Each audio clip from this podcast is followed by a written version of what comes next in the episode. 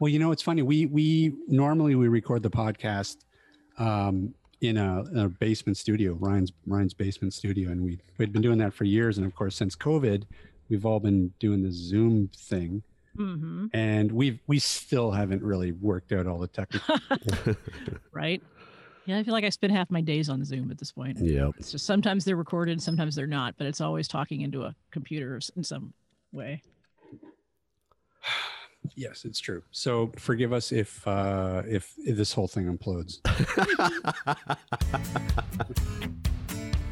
This is the AT Banter Podcast, a balanced and entertaining look at assistive technology, accessibility, and its importance in people's lives. Join Rob Mineault, Ryan Fleury, and Steve Barclay as they banter with people around the world about anything and everything regarding assistive technology and the disability community. Now, on with the show.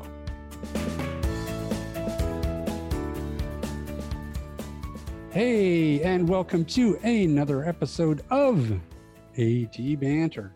Banter, banter. My name is Rob Mineault, and joining me, as per usual, Mr. Ryan Fleury Hello again. and Mr. Steve Barclay. Hey, ya. How the heck are you boys today? You know, I'm doing well. Been a quiet day Yes. though. Scale scale of one to ten. I'm probably at least a four. Wow. Four. Yikes. Yikes. That's not good. Well, you know, it's better than a three. Damn, it's been a slow summer. It has been. Uh, you know, I was checking. I was checking some of the sites for news and stuff, and they're just not a lot is happening right now. And I don't know if it's if it's just summertime and the news cycle slows down, or if uh, it's COVID, and that's just really sort of slowed everything else down. But there is just not a heck of a lot happening in the world of accessibility or assistive technology these days. I find. Well, so many companies have been, you know, either shuttered or or um, you know, greatly reduced their uh, their working hours. So, uh, you know, I don't think there's certainly much in the way that of product that's new that's being developed and No. released right now. No, everybody else has. Everybody has bigger fish to fry, I guess. Hmm. Yeah, keeping people employed Yeah, and alive. and alive. the only thing I saw today was Aira, the service blind and visually impaired people can use to call an agent and get sighted assistance using their cell phone, has changed their plans or is revamping the way they do their five minute free call plans. It used to be that you know any of us who were blind or visually impaired could call an Aira Explorer Explorer and have five minutes free, even if you weren't a subscriber to any of their other plans, and get assistance. But their CEO released an announcement yesterday saying that about 51%, I think, or 55% of users were taking advantage of the free five minute phone calls, and it doing that wasn't a viable financial business plan going forward. Hmm. So that has been terminated. Yeah, so that's been terminated. But what they're what they are doing is you can still make a five minute free phone call, but you have to wait 24 hours before you make your second five minute free phone call. Aha. Now, if you're a subscriber, you can still make a five minute free phone call, and then you can make your second one within or after four hours. So I if you're a subscriber, you know they've got some benefits there for you. Um, if you're not, you can still do your five minute call. But you know we also have other options like Be My Eyes as well, right? So um, that does the same thing. You know, I think that that was probably the plan all along. I think that that whole free five minutes for for everybody was, they just you know that was sort of a a plan to get people onto the service, using the service, and then wanting to subscribe. I think they always knew that that was something that they would only be offering for a limited time only, and that it wasn't necessarily sustainable. Yeah, Wanted it to really expand their reach, and it probably worked, to be honest. absolutely, absolutely. You know, there's a lot of people like they said in in the letter that went out to everyone, you know, like I said, 51 or 55% of their users were that five minute free phone call, right, to do a quick task. Well, I I do actually have some news now that I think about it. Oh, yeah? Yeah, you know uh, the uh, typing tutor Typio from Accessibyte. hmm Uh, Yep. They have just announced that they are going to support Braille mode, so you'll be able to use a keyboard and use the home row keys, the SDF and the uh, JKL, and you'll be able to do Braille input in the Typio typing tutor. What would be really cool as well is if you could use like a focus display or a, a Q Braille or something else that will also allow you to do Braille input um, and use Typio that way as well, but using your Braille display as the keyboard. Like your six key Oh. Perkins key. I bet it would. I bet it would. I I think that would I think that would probably work just by default because uh, if you're using a screen reader with a uh, uh, with a braille display, uh, it's going to pass those keys as characters anyways when you type. But um, but this Typio doesn't require a screen reader at all. Right. Um, it's a it's a subscription service, and uh, you can access it through uh, uh, through a browser on a computer, whether it be Mac or PC. You can do it on Chromebooks. You can do it on phones. You can do it on anything, pretty much, as long as it's got a web browser. So, pretty powerful tool for for letting somebody practice without having to invest a whole bunch of money. And we shall put a link to that in the show notes. We shall, shall we? We Are shall you in charge of the indeed. show notes now? I want some power. Very cool. Well, so so there are things happening out there in the in the world. Just not a lot. Hey Ryan, Rob, what the heck are we doing today? today we are speaking with technology journalist, podcaster, and author Shelly Brisbane. Um, yeah, this uh, she has she has done so much and has been in industry for so long that uh, her bio is literally the length of my arm. Longer. I have long arms. Yeah, it's crazy. She's um yeah, she's been writing um assistive technology articles. She's an author, she's a blogger, she's a podcaster. I don't know if there's anything in this field that she hasn't done. Well, we'll have to ask her that. And now what blog podcast has she appeared on? She has her own called Parallel, and she has another one that she's host of called Mac. I get this one messed up all the time. Maccessibility, and it's all about the Mac. Yeah, and she's it sounds like she's very very Apple Apple heavy in terms of I think what she uses uh, personally as well as what she writes about. So uh, that's going to be really interesting to get somebody with a, a bit of an, a more of an Apple perspective than we're used to. Boo, Apple! What do you mean, boo Apple? You have an Apple. You go. I've got multiple Apple devices. Yeah, what's uh, what's with that? okay, boo, Apple accessibility team. Oh, you're, you're right. just so hurt, that right. I forgot about that. That's right. No, I'm not going to get over that, Steve. Yes, well, so that is going to be cool. We're going to be talking to Shelly a little bit later. But what else are we going to be doing, Ryan? We are going to be finally, finally doing a draw for the Mineault AT Banter hockey jersey. Ooh, Yes, indeed. People have Yeah, been waiting. getting stuff. It's the big number two. That's right. Yeah, that's right. I've been wearing it for three weeks and I haven't washed it, everybody. So get ready. You got the Mineault stink. You got the minnow stank on you. Well, that's a lot to look forward to in just one show, everybody. This is going to be well worth your price of admission. I can hear Steve furiously working in the background, preparing I'm the crinkling things. I'm I'm I'm done. hundred thousands of pieces of paper into a hat. And uh, I don't know. Maybe we'll take the top three. Maybe we'll we'll make sure that the top three get taken care of. You figure? Yeah, why not? Why yeah, not? okay. Why don't we why don't we do one draw for the uh, jersey and two draws for cowbells? It's a deal. Done deal. All right. Fellas if that is all uh the banter and the news that we have um i say we just go ahead and uh, launch into talking to shelly Let's do it. I've been looking forward to the show. Hi everyone, this is Steve from Canadian Assistive Technologies, and this is a shameless plug. A few years back, everyone was all excited about the Pen Friend from RNIB, which allowed folks to use small stickers with a chip in them to label products and record descriptions. We are pleased to be Canada's distributor of Way Around products, which do the same thing but utilize a cell phone as the reader. There are a variety of available tags from simple stickers to clothing buttons, magnets, clips. There's something to label almost everything. The descriptions you enter can be any length, and they are automatically backed up to your account on the web, so no matter what happens, you'll never lose your descriptions.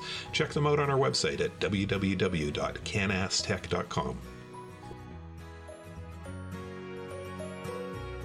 Joining us now is Shelly Brisbane. Hello. Hi, How are you? I'm well. How are you? Doing well, thank you. Shelly, I am Ryan Fleury, and joining me, as usual, is Steve Barclay Hello there. and Rob Mineault. Hello. Hi, hi, and hi. don't don't ask me to uh, quickly identify whose voice is who because it'll take me like five ten minutes and then I'll get it. But It's it's totally okay. We're we're all interchangeable pretty much. hey, you guy on the left. Exactly. That's not helpful either. Hair. Oh wait, that doesn't help you. Well, hey, listen, th- we want to really thank you so much for taking some time out and talking to us. We're really excited to talk to you, actually. Um, you have been around uh, a long time. We're biting at the bit to get your take on a few things.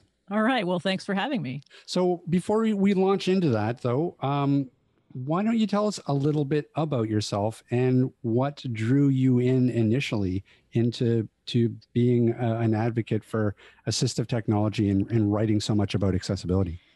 So my background is a is as a technology journalist in mostly the mainstream world, and I, I'm low vision, but I have managed to carve out a career writing about tech in magazines and in books for a long time on the mainstream side, and frankly, uh, the sort of a couple of things came together a number of years ago.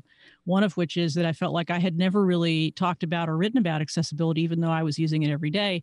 And I felt like there was this whole level, there's this whole sort of segment of knowledge out there that that people that I was in contact with in the mainstream every day didn't have any clue about. Everybody thought accessibility was a great idea, but what does it even mean? And most people didn't know or seem to care.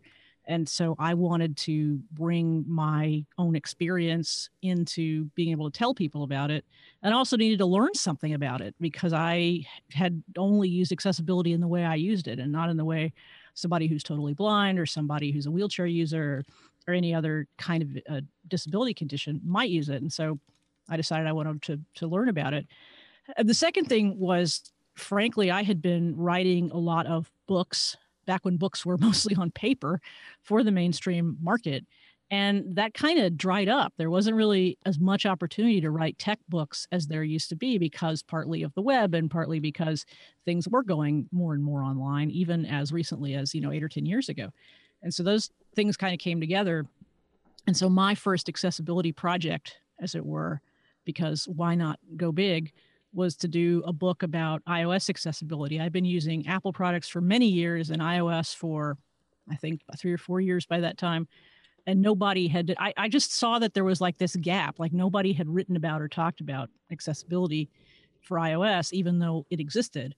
And so, in the process of teaching myself more about it and sort of figuring out was there a market for this thing I wanted to write, I got to meet a lot of people in the AT world and be on their podcasts and write for their websites and just get to know them. And so all of a sudden, and very happily so, I found myself like part of this community that I had been almost, not completely, but almost unaware of until then. When you were doing the research for the iOS accessibility book, did it kind of surprise you at the time that nothing like that existed? It did, um, because what I found was a lot of websites and even a couple of books, maybe, that were outdated. And so it's like once accessibility came to iOS, essentially in 2009, people tried to document it. And it was organizations that did rehab, you know, rehab organizations and other organizations that had something to do with assistive technology.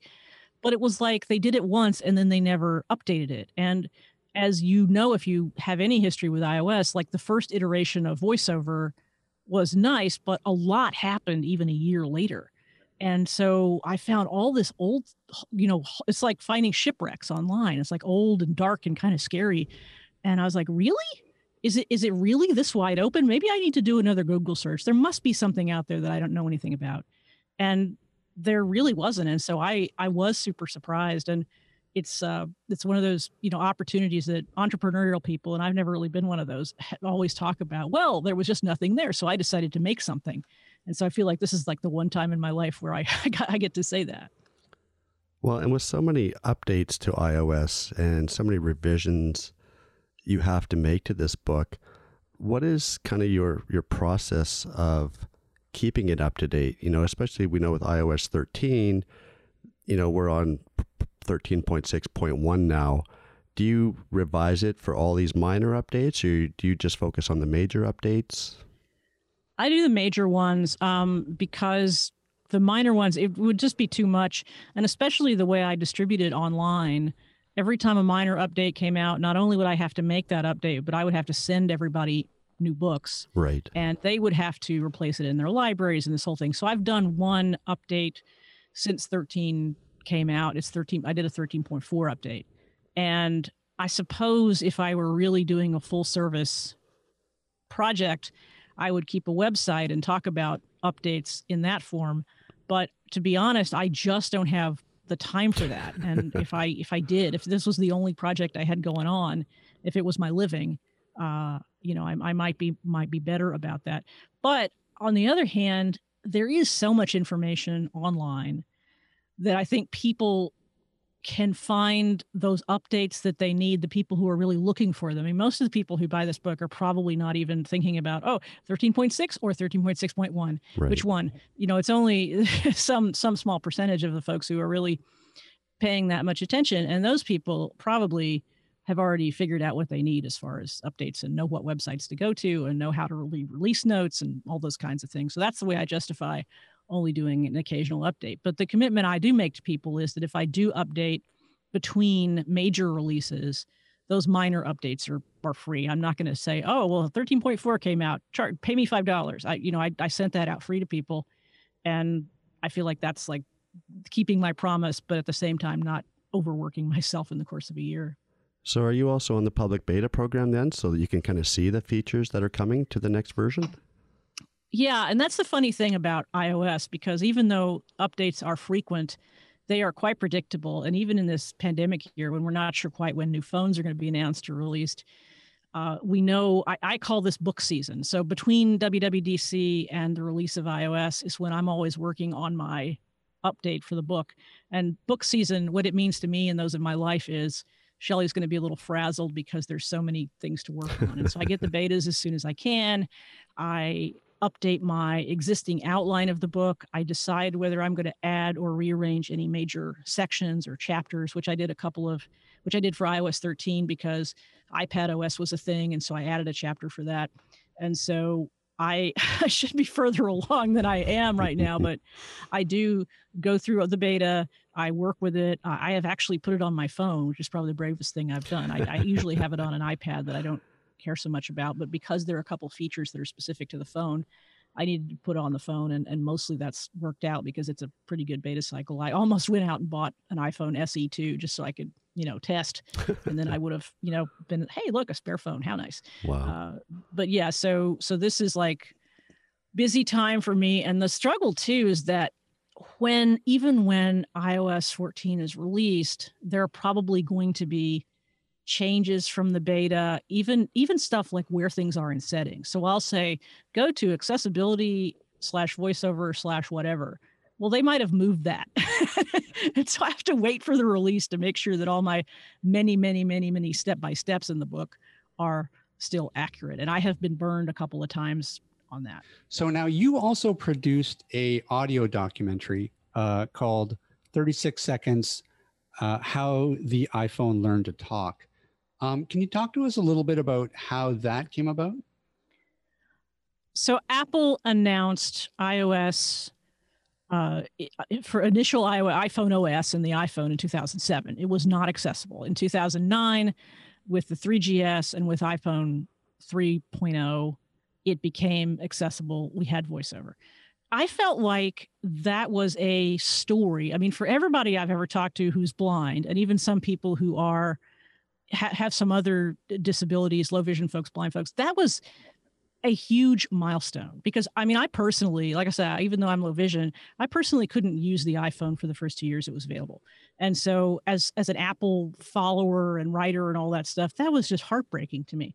And I I know so many people who now really live and breathe by their iOS devices and they love them. And so whenever I had a conversation with them, they talk about that period, that 2009 period when iOS became accessible and how big a deal it was. And and like I say, I live in two worlds. I live in this mainstream world and this accessibility world. And the people in the mainstream world, I, they, they would say things like, "Well, you know, iOS 3.0 that was that was kind of a nice update." And then they did some other things, and I was like, "Wait a minute, you don't understand. This update really did change people's lives which yeah. is a phrase i hate to use in association with accessibility because it's it's like a it's a it's a chart it's a thing that people say who don't actually know very much about accessibility. Uh, but i felt like it was true. And i wanted to find a way to explain that. And i'm a radio producer i'm a podcaster and so i thought well i'll just do what i i, I do what i'll do. I do i will do I'm a radio producer and a podcaster. And so I'll just do what I do. I will go and make some audio. And I could interview five or six people and put them on a podcast and say, hey, what do you think about this voiceover thing? Or I could tell the story exactly the way I wanted to tell it. And I did. And the the title comes from the fact that when voiceover and the other accessibility features came to the iPhone, was at the very end of a long, long presentation at a WWDC in 2009. And Phil Schiller comes up and he says, So there's a compass and there's also accessibility. And he sort of did a couple of ham handed phrases showing a settings screen and, oh, here's voiceover, here's mono audio, here are these things. And it took 36 seconds from the time the screen shot flipped to accessibility to the time and they moved on to something else. And so it was both revolutionary and amazing. And also like, wait, what? Is that all there is? There's no demo there's no you know anyway so i got i got a little activist in that point i was just like you guys come on. And so i felt like a lot of people didn't know this story that needed to hear it whether they were in the accessibility world or whether they weren't. And a lot of people who had had that experience of just being blown away and having their lives affected in a transformative fashion needed validation that wait is it just me or was that an amazing thing that happened so, do you see that those 36 seconds um, to be sort of one of the most pivotal moments in accessibility and assistive technology in, in recent memory? I do. And one of the most important reasons is because it was accessibility that was applied to a mainstream device. And I, there's so many great things that have happened in accessibility tech or even in mainstream device tech since but that was one where there was like this this overlay of not only just okay it's accessible it'll talk to you but it was good at it. It, w- it was not just sort of a slapdash feature. And i think people who used microsoft narrator back then or other uh, built-in operating system based accessibility tools struggled with them. And this was a even even though voiceover got a lot of improvements over the years over the first release right out of the box. And as my somebody in the documentary said, on the way home from the Apple store, I turned voiceover on and all of a sudden I can access this thing. So yeah, it, it's absolutely pivotal. And I, the weird part is, I think Apple understood that, but they didn't have the guts to share that with their mainstream audience or the language to explain how important it was. But I think certain sets of people within Apple, certainly the accessibility team, but anybody who had been trying to make accessibility on iOS and, and Mac OS important, probably got what that meant. Well, and it was so important because, you know, up to then, um, and we've, you know, the three of us, we've been in assistive technology since, well, I mean, I've, I've been involved since 2002 and Steve has, you know, even farther back than that. 1990. Um, yeah.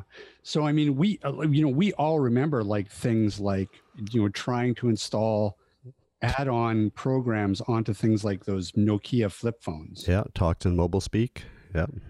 Yeah, which we talk about a little bit in the documentary, mm-hmm. and that was great because I didn't personally use those tools, but unprompted, my, my, I did a lot of interviews, and unprompted, a lot of people talked about those uh, mobile speak and talks, and they talked about the good and the bad. They talked about, well, it was designed for us, therefore it focused on our needs and you could talk to the developers and you could get them to make changes if they needed to.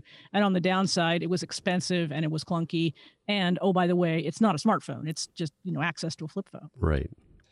Smartphones in general it uh, like it was such a leap forward technologically but that inclusion um, that that baked in accessibility they were really the first company to really embrace that and to really lean into it um, and I think that we're still really feeling the effects of that um, years and years later.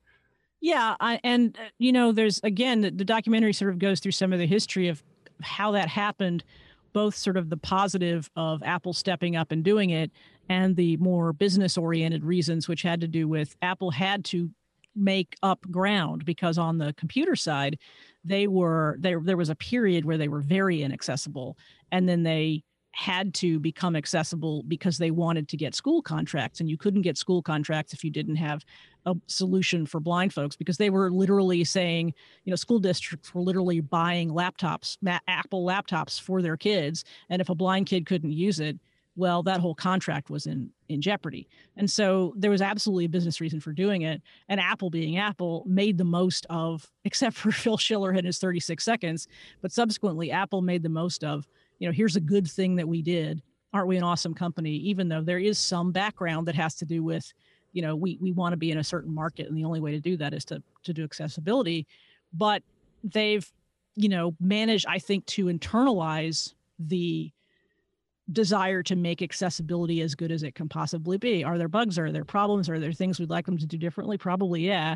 But they've built a foundation that has actually remain has actually allowed them to grow accessibility in kind of impressive ways, even 10 years on.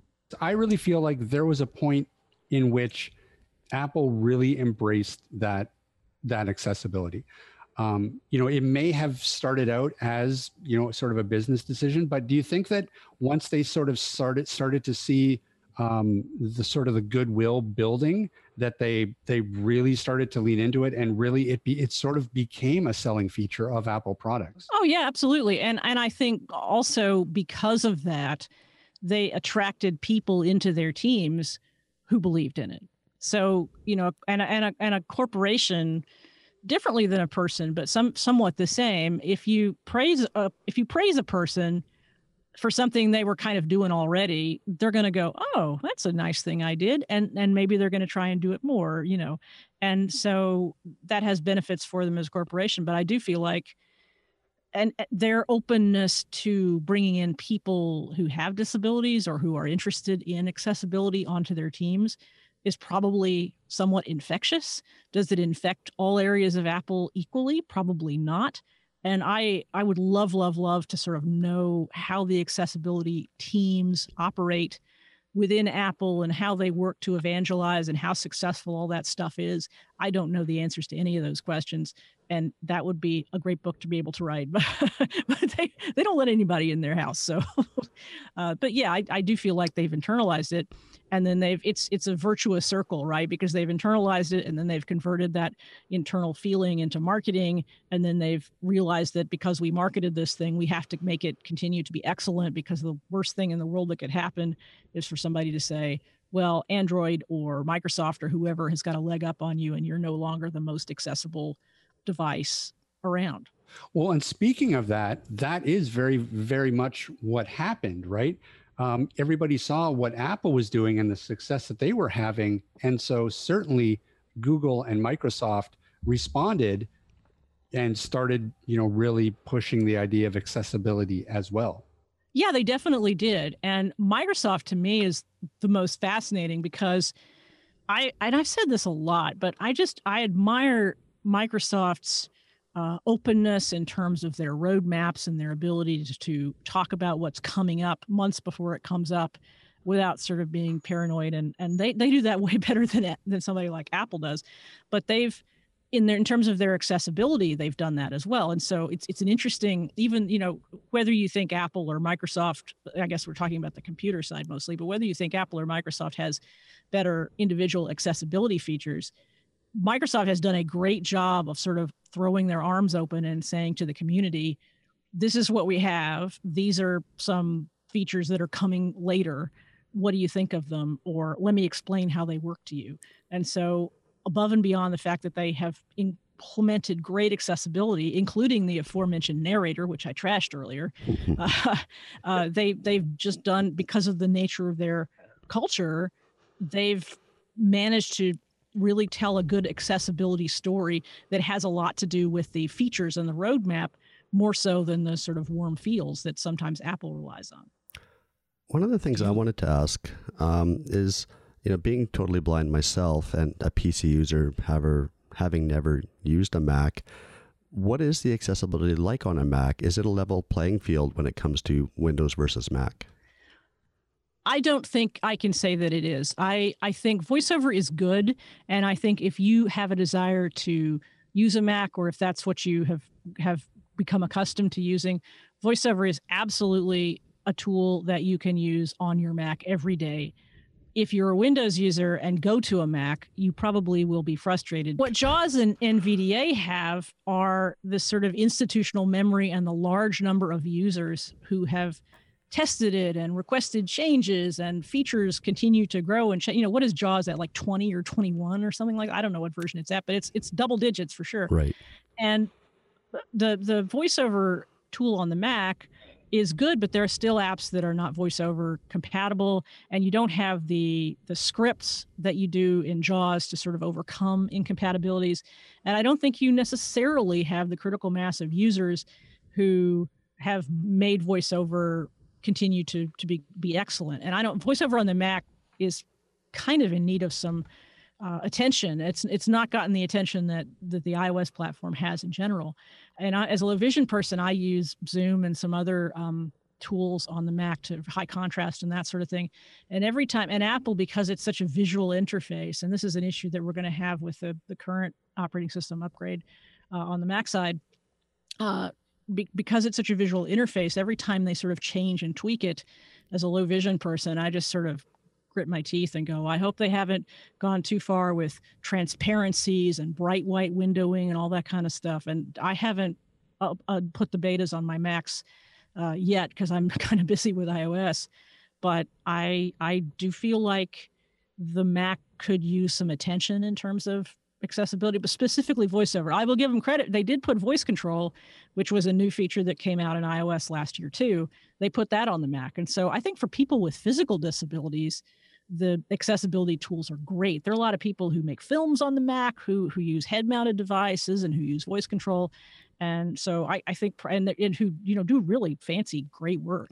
And so I, I think that that's where the Mac tends to excel is in tools for folks with physical disabilities.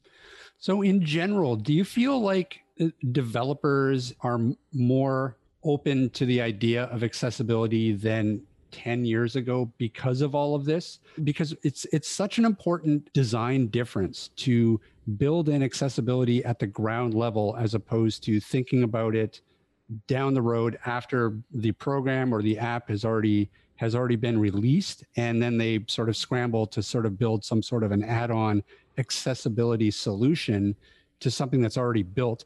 Do you get the sense that that's begin that mindset is beginning to change it really depends on the developer, honestly. I mean, there's some that get it, and it's not even based on the size of the developer. It's not based on whether you're a Microsoft or somebody and you have a big contract and you have to be accessible. There are people, there are one person shops who make incredibly accessible tools and who collaborate with people that they have met online who are, you know, they, they have beta programs or they have uh, testing programs that include people with disabilities and those are great. And then there are other people, and you know, I, I, I a tale of two Twitter clients is one I like to tell. so there's so Twitterrific is this great Twitter client from Iconfactory. Their accessibility is phenomenal, both from a voiceover point of view and from a low vision point of view. Great job, love them, stand them, will support them here. And even even though Twitter with their API stuff means that I have to have two Twitter clients on my iPhone, I will use Twitter and Twitterrific because because they're great. And then you have an app like Tweetbot, which a lot of the nerd community in the mainstream world loves. Love, love, love Tweetbot. Not hardly accessible at all. It's it's like half accessible to voiceover, and the low vision stuff is terrible. And so I, it's funny because, like I say, if I'm if I'm straddling both worlds and I'm I'm talking to mainstream people, what Twitter client do you use? Tweetbot, and I will just sort of casually throw in, well, I can't use that because it's not accessible at all. And they're just they've not been responsive. Like they literally will not answer emails. So it's you can't. Can you can you say that a lot of developers get that accessibility can and should be built in from the ground up? Yes. Can you say that others either don't care or are willfully ignorant? That's true as well.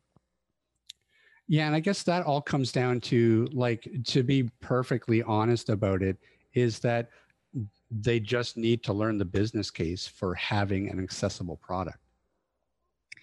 Yeah, and I I think some people kind of play the the averages and they don't think that there is a business case or they think you know if, if you're tweet i mean I, I can't get in the head of tweetbot but let's try why not? If you're those guys you're like okay well twitterrific has the accessibility concession. Why do i need to worry about making my app accessible because you know four or five blind people might buy it? I mean they may they may have they may may sell a few more than that but they may feel like somebody has already put their stake in the ground. I don't, again, I don't know if that's the way they think or if they're like, look, it's developer resources that will, because we haven't built it in from the ground up, because we'd essentially have to bolt it on, either we don't think we do a good job or we don't think we're going to make enough money from doing it, especially since something like Twitterrific is out there and there are plenty of other clients that are even more specific to the interests of people with blindness. Yeah, and that's the really, you know, that's the really important component of this, as I feel like you know education especially when it comes to developers because really the key to all this is just getting that mindset in that it's so much easier to just build in accessibility from the start. And that way because bolting on a solution usually isn't a really very good solution and it's very costly. Yeah it is and i think uh some of it has to be laid at the feet of apple because they make tools available they do presentations at WWDC, but they have not taken the next step of saying, we're going to put an accessibility label on your app in the App Store, or we're going to take some sort of punitive action if you're not accessible. I realize that there are potential problems and pitfalls with that, but there it, it would be interesting to see what would happen if Apple provided some sort of value added incentive to the developer so that if I'm in the App Store, I can sort by apps that have some sort of, that have submitted to some sort of voluntary accessibility certification. I mean, there are all sorts of ways Apple could do that. Yeah, I think if they started by saying we're not going to take 30%, might help. well, there is that, but I, I think that's a bigger argument. And they're, they're worth $2 trillion now. They're not listening to you and me. No, they're not. yeah, it seems unlikely. Yeah. No, they they definitely aren't answering Ryan's email. you know that, right, Steve? Yeah, oh, Ryan, Ryan's a little burned about this too. Do you, do you actually have any direct connection to the folks at Apple Accessibility? Because if, if, if you can get us a back door in there, uh, it would probably make Ryan probably stop bagging on Apple. I can I can talk to Shelly after. I've had a chance to meet some of them and interview a few of them, and um, yeah, well, I don't know that anybody really has a back door. yeah, well, and that's something else. You know, I don't know if we want to touch on it or not, but you know. Uh, assistive technology conferences like CSUN, you know, Microsoft will send a team of people down there and have booths and sessions and hands-on. You know, what what is Apple's representation like? Well, that's what I was getting at earlier when I was talking about Microsoft's approach to the community because they, they yeah, they do that. Apple will come to a CSUN and maybe they'll do one or two sessions, which are basically re- reiterations of what we already know. Uh, I, I, went to one one year where it was all about Apple Watch, but it was you know six months after Apple Watch had been released. And sure, it was nice that somebody stood up in front of a, and it was packed. By the way, the room was filled. There were probably you know a couple hundred people in that room but it was just somebody standing up front explaining all the accessibility features of Apple Watch and taking questions. But it wasn't interactive in any way. It wasn't, oh, help us design the next version of voiceover or anything like that. And so, yeah, I think Apple it's it's lucky that they are as good as they are in terms of the stuff that they produce because and I don't again I this doesn't have to do culturally with the folks in accessibility at all because I and I I don't have the kind of relationship with them where I can go and say, "Hey, would you guys be a little more open if they'd let you?"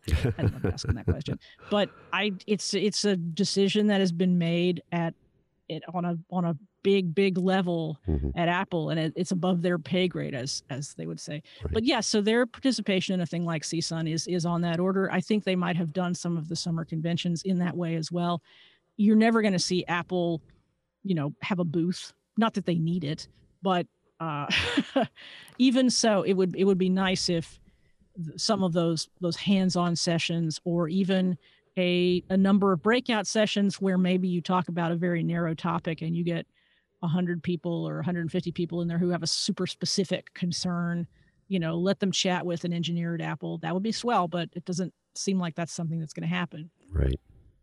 So i'm just curious I, I, wouldn't mind talking a little bit about the about the apple watch um, specifically. Um, how how has the accessibility evolved on that device and how does it sort of currently stand as um, a piece of assistive technology that's an interesting question. And I'll say that I didn't get my first Apple Watch until last year because as a low vision person and and somebody who I use voiceover on my devices, but I am entirely aware that I have a choice about that and that when I use voiceover it is it's not just for my convenience. It's actually easier and it makes it, you know, less eye strain and all that kind of stuff.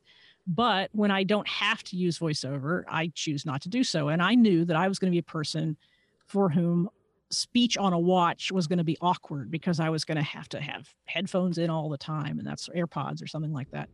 And so I don't use voiceover on the watch. So I was reluctant to get it because I didn't feel like there was any way as a low vision person that it could be accessible enough, the type could be big enough, it could be high contrast enough for my needs.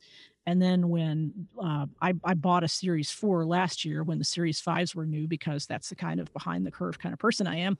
Uh, but the the operating system update was fine. So, I, so I'm completely up to date as far as that goes. And I did that because the screen finally got big enough and I had spent enough time with other people's Apple Watches to convince myself that there was a use case. I'm not reading my text messages on the watch. I can't do it. I, I guess the short version of it is for some accessibility needs, it is you you sort of have to be realistic about what you're going to be able to do on it. And if you if you if you're me, let me just put it that way. If you're me and you expect to be exchanging text messages solely on your watch, then you're unrealistic. If however, you want to use it as a fitness device, if you want to know the weather, if you want to uh, uh, listen to podcasts, that sort of things, then for me, it turns out to be a net positive. I'll, also hasten to add two things for my friends who are blind who have Apple Watches. They love, love, love them. As a voiceover device, it works well. As the complications that people have on their watches, the apps that are on the watch are very accessible. You don't hear about, oh, here's an app on the watch that isn't accessible. That's just not even a thing. And I don't know if it's a function of the way the watch development happens or what but and in fact that's just occurring to me now like on, on the mac or even on the iphone you always hear about some app that's not accessible but do you know of any inaccessible apple watch apps? I do not. I, i'm also really curious to know you know and being that you sort of have your ear really close to the ground in terms of, of apple products because rumors have been swirling around about this the idea that apple has coming out soon we would assume um, some sort of a, a head worn device. What what have you heard? Well, I haven't heard anything from them, of course. Right. Uh, there, the the rumors that are the most credible are the ones that where they found where people who have looking looked in the code have found some sort of reference to a thing that could be a smart glasses or a smart headset or something like that. I don't think that's prima facie evidence at all. If I had to guess, I would guess it would be toward the end of next year or later before we get any kind of head worn device from Apple. I don't think they want to hurry it at all because of the experience of Google Glass. Right. I think Apple, and, and this was an issue early on with the watch too. They really wanted to make a watch, but they had to answer the question, what's it for? And ultimately, and it took them a couple of years after the watch was released, they were like, okay, this is a fitness device. Sure, you can do a lot of other things with the watch, but the most compelling case for people is its fitness device. So, what's the most compelling case for a head worn device for somebody in the mainstream world, which, by the way, is entirely different than the case for somebody in the accessibility world?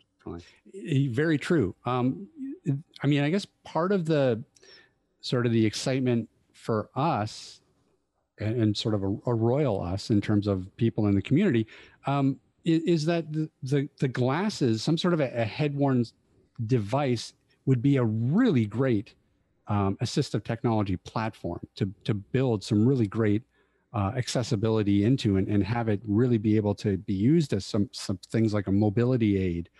Um, and we're, we're sort of seeing movement in that with um, Google Glass um, because there, there are developers out there that are actively and have actively developed products using that device um, as mobility aids and, and AT solutions. Um, but I really feel like you're absolutely right. That that that mainstream device that really gets people excited that you really need to drive the idea of a, of a head-worn device forward just hasn't appeared yet.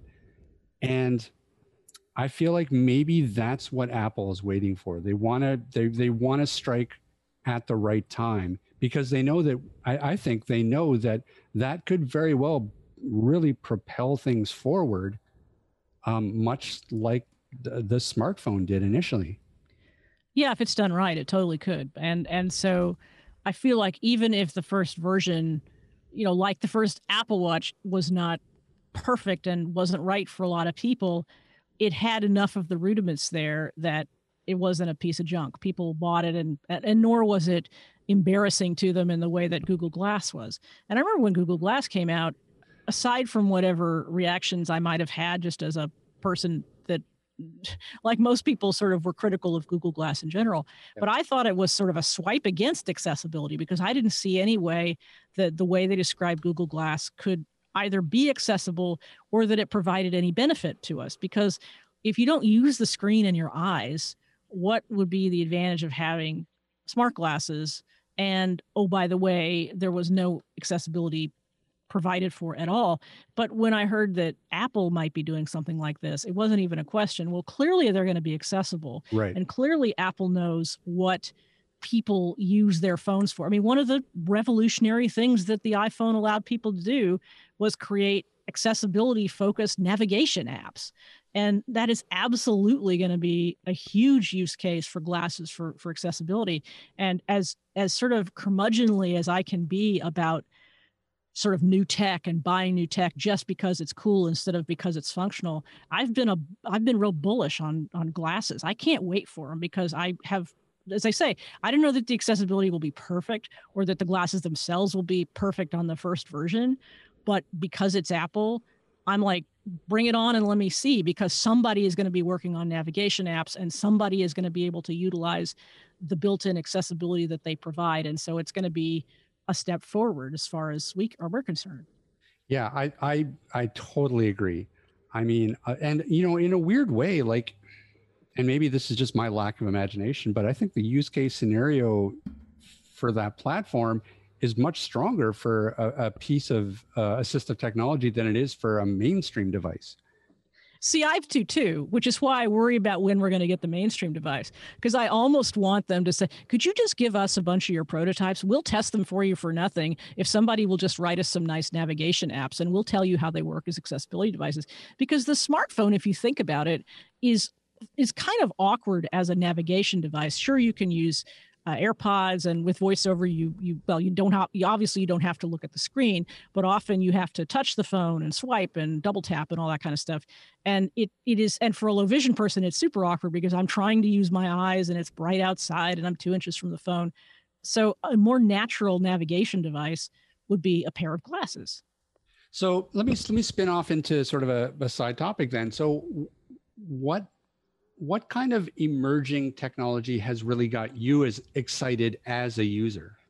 I guess I'm still well. I I don't know. We just talked about glasses for, for ten minutes, so I guess that that's the most obvious one and the one that is most different from what we have right now. Um, I think in terms of uh, offshoots from what we already have, I think we're getting, you know, more we're getting more sophisticated. Even you know, something as simple and something we've been doing for years. The scanning apps are getting better. I mean, it's it's amazing. Like you you have something like Voice Dream Scanner or um, uh, Voice Dream Scanner. I guess I just stick stick to that one, but you know, ha- we didn't think there could be like better scanning apps, but all of a sudden there are. And then there are mainstream, like the, the Apple, the uh, the app clips thing that Apple has included. I think that's a cool accessibility thing for us because we can, you know, point our phone at something and get authenticated or get information in a more sophisticated way than you can with a QR code. Maybe that's not even emerging technology. Maybe that's just something cool that is an add-on to what we already have. But I think those are I, I love features that are sort of accidental accessibility benefits because you we, we hear about them and we we think about them in a different way than they were intended but we're like oh i can totally use that well, and I think that that's also one of the exciting things that really changed with the advent of the smartphone too, is the advent of the app, and that now you can have like really small developers, like you can have like three or four, you know, a team of three or four people who have this idea for for an app that they can just go out and they can develop and they can release. And we've seen a lot of really incredibly useful, um, you know, AT apps that you know are just from really small developers that are that are really super innovative. Yeah, I think so too. And and even ways of implementing those apps, you know, in combination with the, the smartphone. We now have like the the phone enabled cane, which may or may not be I, I haven't used that device, the WeWalk device, uh, other than to see as it as a demo. But even if that isn't the specific device that like takes over the market, I love the idea that you use your smartphone and your app to make another device that you use every day more intelligent. What was your impression of CSUN this year?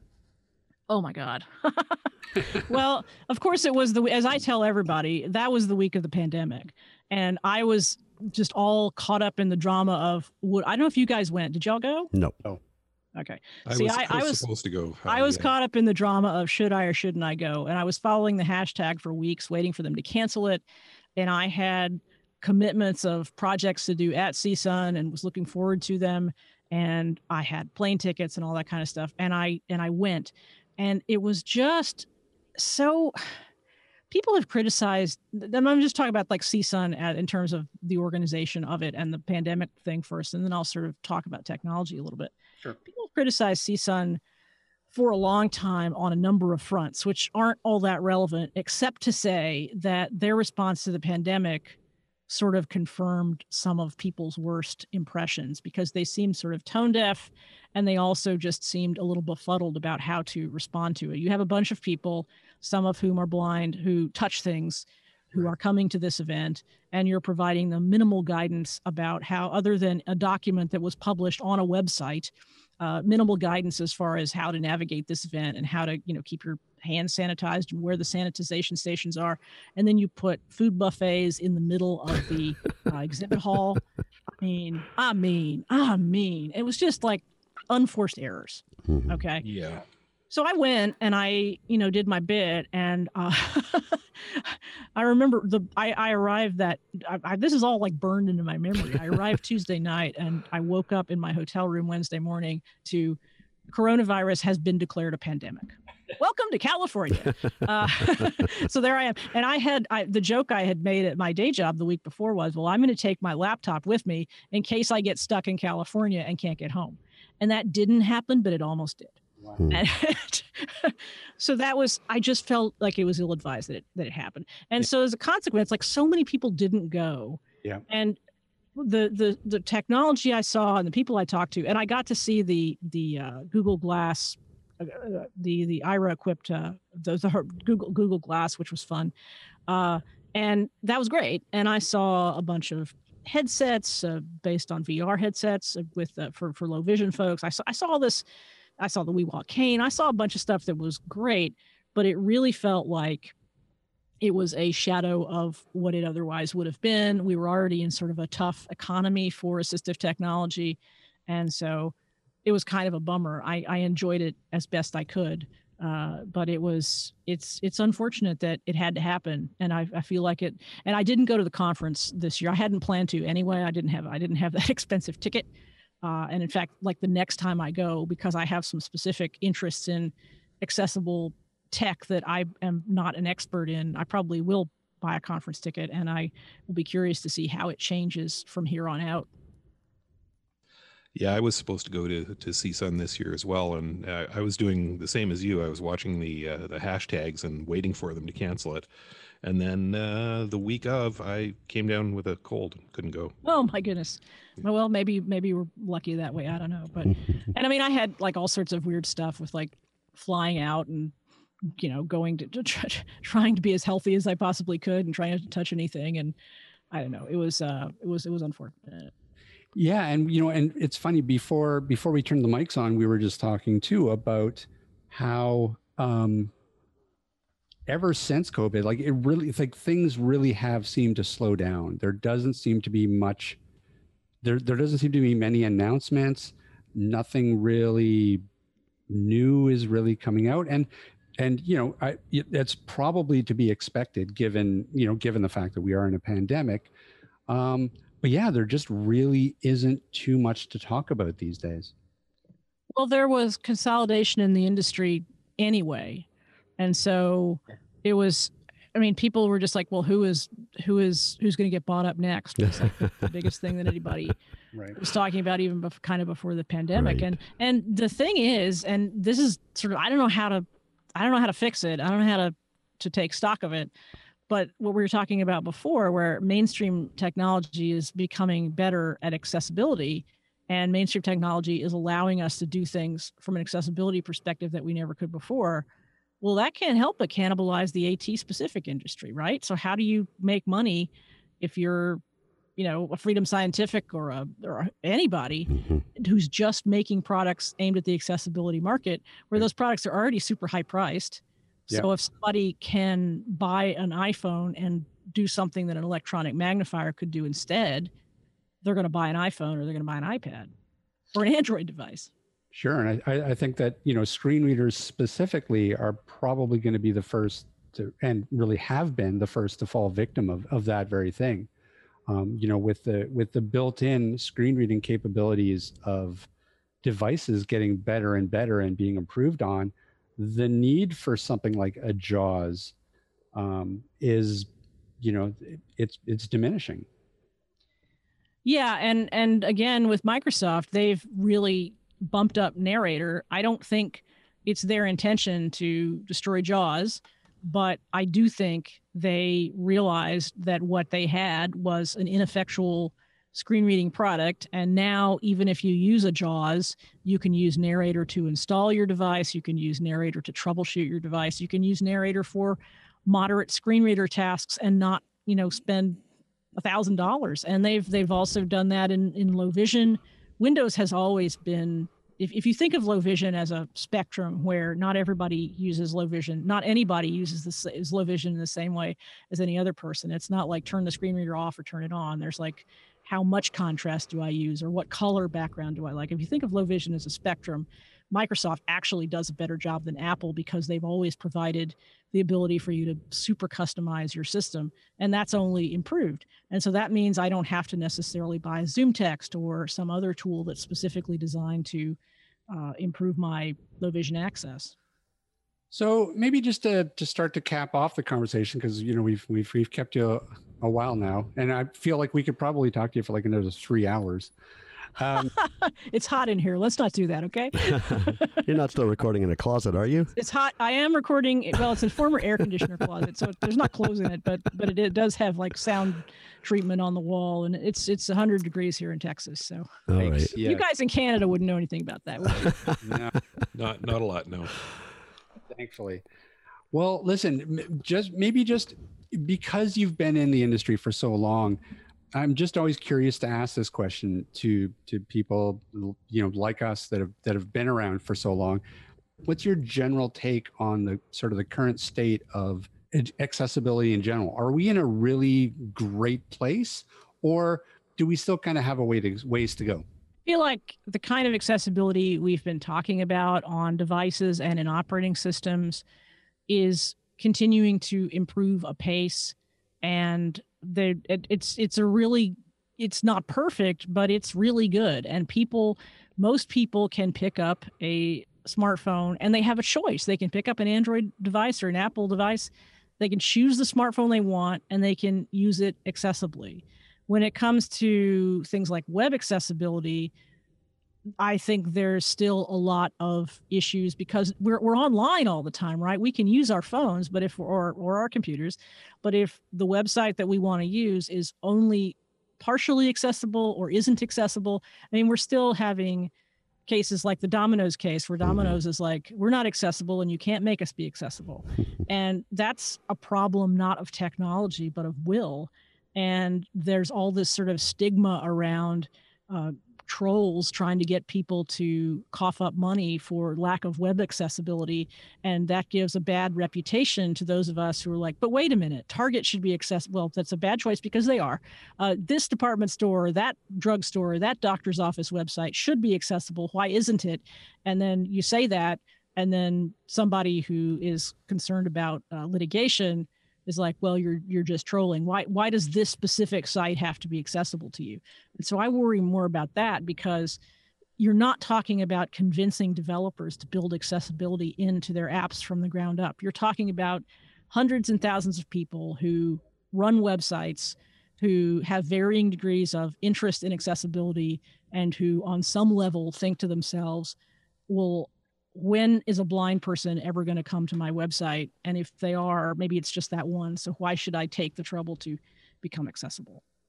We were we were stunned at Domino's response to Yeah. to, to that. they're they're making a specific point right they're saying they're saying try us we don't think that this law should apply to us and it's it's it's stunning and it's it's a specific attempt to I mean, basically say we don't have to you can't make us and it's it's it's terrible Yeah, and but but moreover, they they spent an untold amount of money to take that to the Supreme Yep. Court when they could have done the right thing in the beginning and saved themselves a ton of money exactly to boot. Insanity. Yep. Yeah, it, it really. Uh, you, you- oh, geez, we could. Yeah, we could definitely do another three-hour conversation about digital accessibility.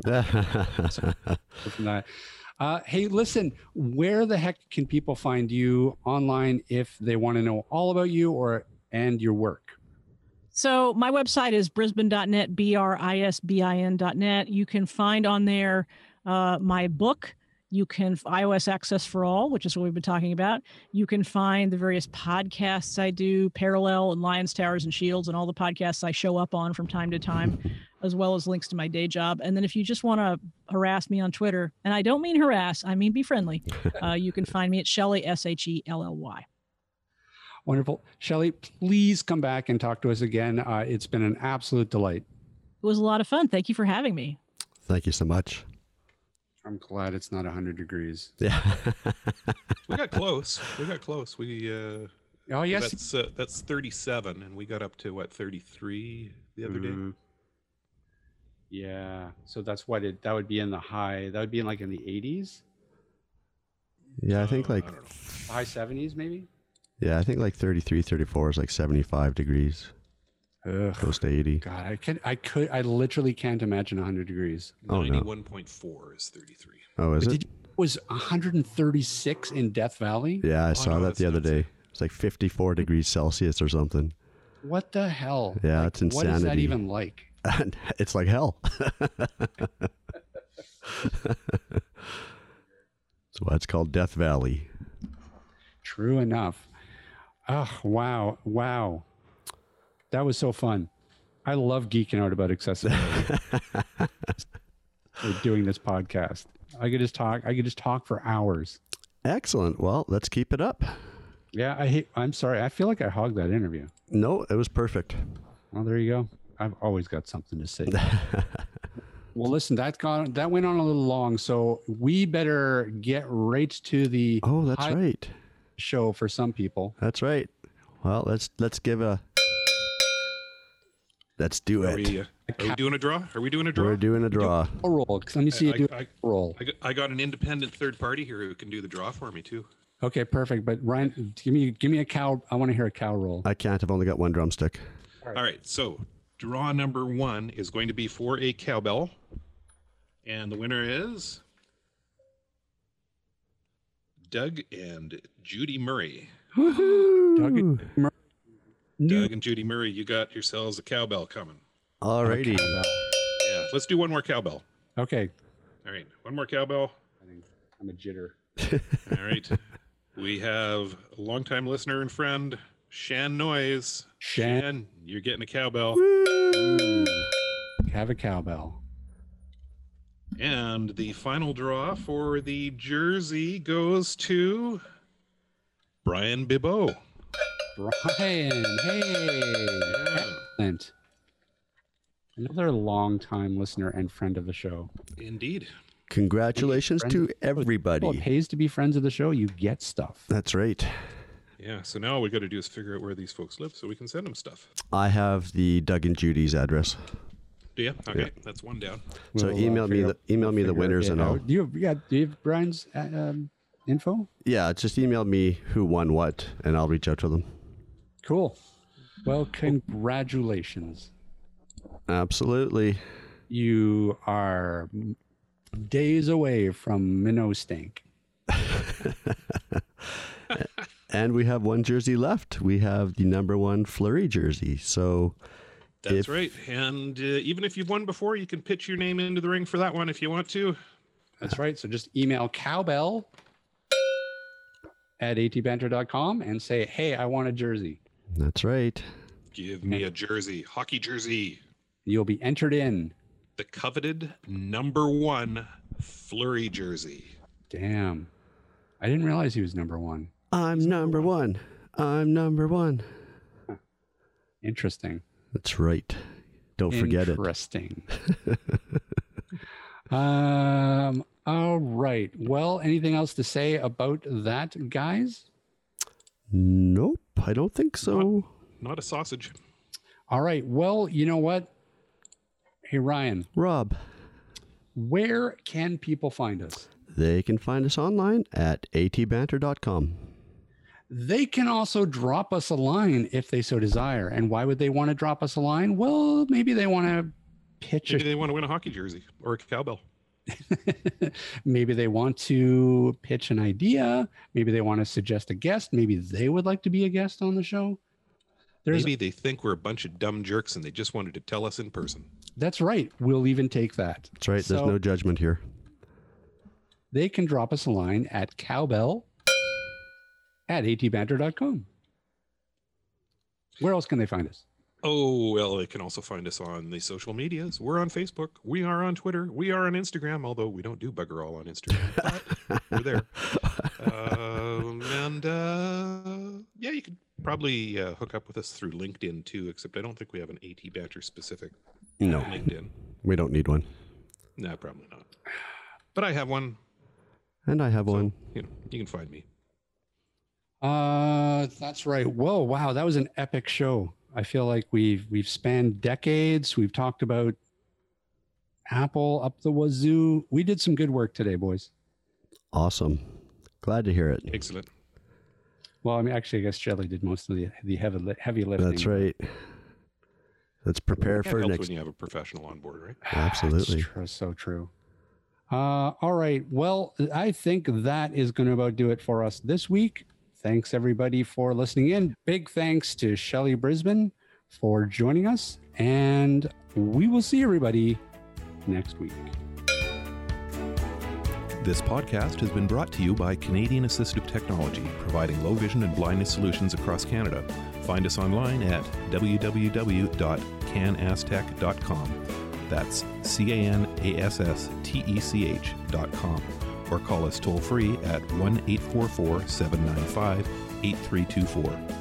For all your assistive technology servicing needs, call Chaos Technical Services at 778 847 6840 or find them online at chaostechnicalservices.com.